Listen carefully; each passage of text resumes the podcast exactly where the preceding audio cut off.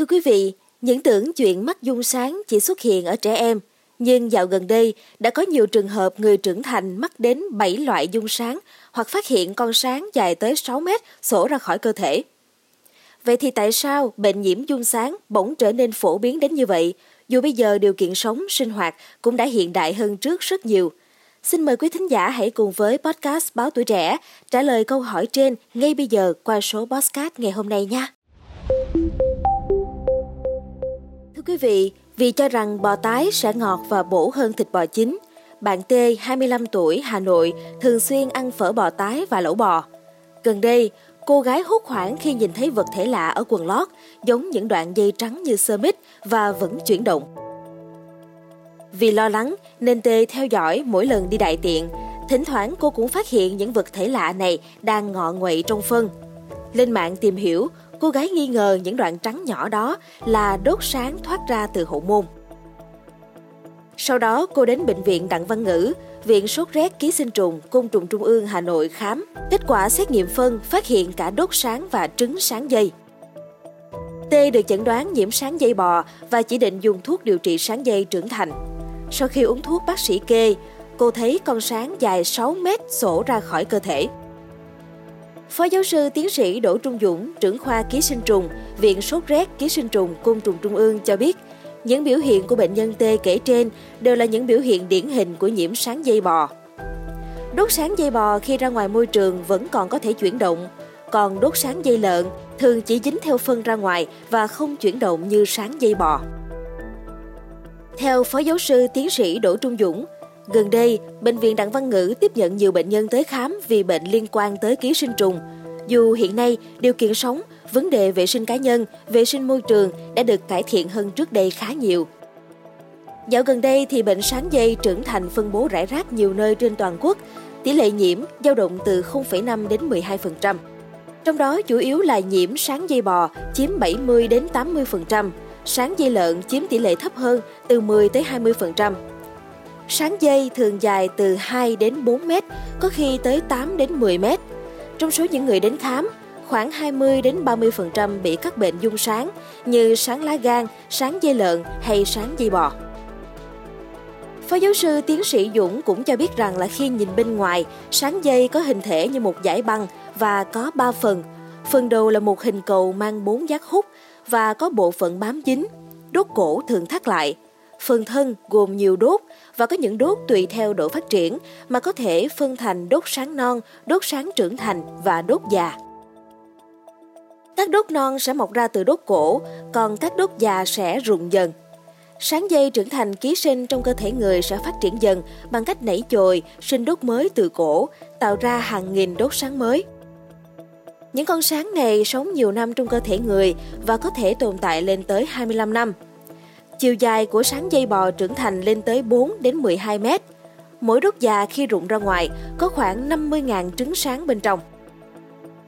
Phó giáo sư tiến sĩ Đỗ Trung Dũng cho biết rằng nguyên nhân khiến nhiều người nhiễm sáng là do không bỏ được thói quen thích ăn thực phẩm tái sống và chưa được nấu chín.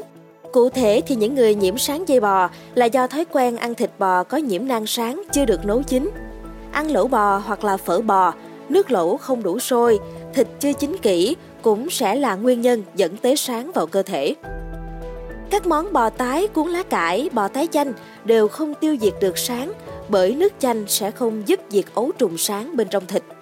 Bên cạnh đó, người ăn thịt trâu, thịt bò có nang ấu trùng sáng dây bò chưa được nấu chín còn tái hoặc là sống thì cũng có thể mang nang ấu trùng vào ruột người. Dưới tác dụng của dịch vị, dịch ruột, ấu trùng sẽ thoát ra khỏi nang sáng và phát triển thành con trưởng thành. Nhờ có 4 giác miệng trên đầu, sáng bám vào niêm mạc ruột thường. Theo Phó giáo sư tiến sĩ Dũng thì ngay tại niêm mạc ruột thì sáng sẽ hút các chất bổ dưỡng từ ruột và phát triển nhanh. Chúng tồn tại lâu dài vì thân sáng có khả năng đề kháng với các men tiêu protein có trong ruột non. Thường chỉ có một con sáng trong một người. Từ khi xâm nhập ấu trùng, cần khoảng 3 tháng để phát triển thành con trưởng thành. Người nhiễm sáng sẽ có triệu chứng như là rối loạn tiêu hóa, đau bụng âm ỉ, kéo dài, đường ruột thường xuyên có cảm giác khó chịu, bứt rứt. Bên cạnh đó, bác sĩ khuyến cáo, bệnh sáng dây bò là một bệnh rất dễ mắc phải, ảnh hưởng đến sức khỏe. Để phòng bệnh thì người dân không ăn thịt bò, thịt trâu sống hoặc tái, không ăn thịt đã nhiễm sáng và nên tẩy giun định kỳ 6 tháng một lần. Bên cạnh trường hợp trên thì mới đây cũng có trường hợp bệnh nhân M, 26 tuổi, ngụ Quảng Bình. Trong nhiều năm nay, thường xuyên bị ngứa ngoài da. M bất ngờ khi đi khám thì bác sĩ thông báo là có 7 loại giun sáng trong người. M cho hay, ban đầu chỉ nghĩ là mình mắc bệnh ngoài da nên bôi nhiều loại thuốc không đỡ. Người quen mách có thể mắc bệnh về gan nhưng uống thuốc cũng không khỏi. Sau một thời gian điều trị tại bệnh viện, ở gần nhà không thấy thuyên giảm. M đến Bệnh viện Bệnh nhiệt đới Trung ương khám. Theo bác sĩ Lê Văn Thiệu, khoa nhiễm khuẩn tổng hợp bệnh viện thì kết quả xét nghiệm cho thấy bệnh nhân dương tính với 7 loại giun sáng phổ biến, bao gồm sáng lá gan nhỏ, sáng lợn, sáng dây chó, sáng lá phổi, sáng máng, giun lương và giun đũa chó mèo. Bác sĩ Thiệu cho biết rằng bệnh nhân chia sẻ là không có thói quen ăn các loại thịt sống, gỏi, tuy nhiên thường ăn rau sống. Rau sống không được vệ sinh kỹ có thể là nguyên nhân dẫn đến việc bệnh nhân này nhiễm trứng giun sáng. Do M nhiễm nhiều loại giun sáng cùng một lúc nên sẽ được điều trị bằng 3 đến 4 loại thuốc giun sáng trong thời gian 21 ngày. Sau khi khỏi một loại giun sáng sẽ giãn cách 1 đến 2 ngày rồi tiếp tục điều trị loại khác.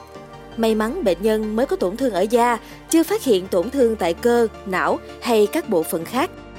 Theo bác sĩ Thiệu, hầu hết các bệnh nhân đều mắc đồng thời nhiều loại giun sáng. Bệnh nhân nhiễm sáng lá gan lớn, sáng lá gan bé có thể chịu tổn thương tại gan, tăng men gan, áp xe gan, trở nên chán ăn và mệt mỏi. Nhiễm giun đũa chó mèo lại gây ngứa dai dẳng, ảnh hưởng đến cuộc sống hàng ngày. Thậm chí các ca nhiễm giun sáng ký sinh trùng sẽ trở nên nghiêm trọng nếu bệnh nhân bị tổn thương hệ thần kinh trung ương, gây động kinh, co giật. Bác sĩ Thiệu cũng thông tin thêm rằng, trước đây, độ tuổi mắc các bệnh giun sáng ký sinh trùng nhiều nhất là trẻ nhỏ. Vì ở độ tuổi này, trẻ có thói quen cho tay vào miệng. Tuy nhiên hiện nay, mọi lứa tuổi đều có nguy cơ bị nhiễm bệnh cao do thói quen ăn uống và sinh hoạt không hợp vệ sinh như ăn đồ sống.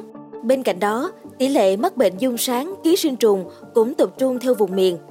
Ở vùng người dân thường ăn gỏi, đồ ăn sống chưa qua chế biến, hay cư dân miền biển ăn nhiều món hải sản tươi sống nên tỷ lệ mắc bệnh cũng thường cao hơn.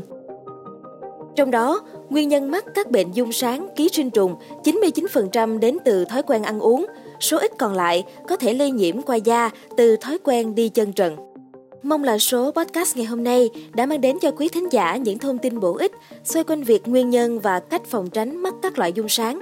Đừng quên theo dõi để tiếp tục đồng hành với podcast Báo Tuổi Trẻ trong những tập phát sóng lần sau. Xin chào tạm biệt và hẹn gặp lại!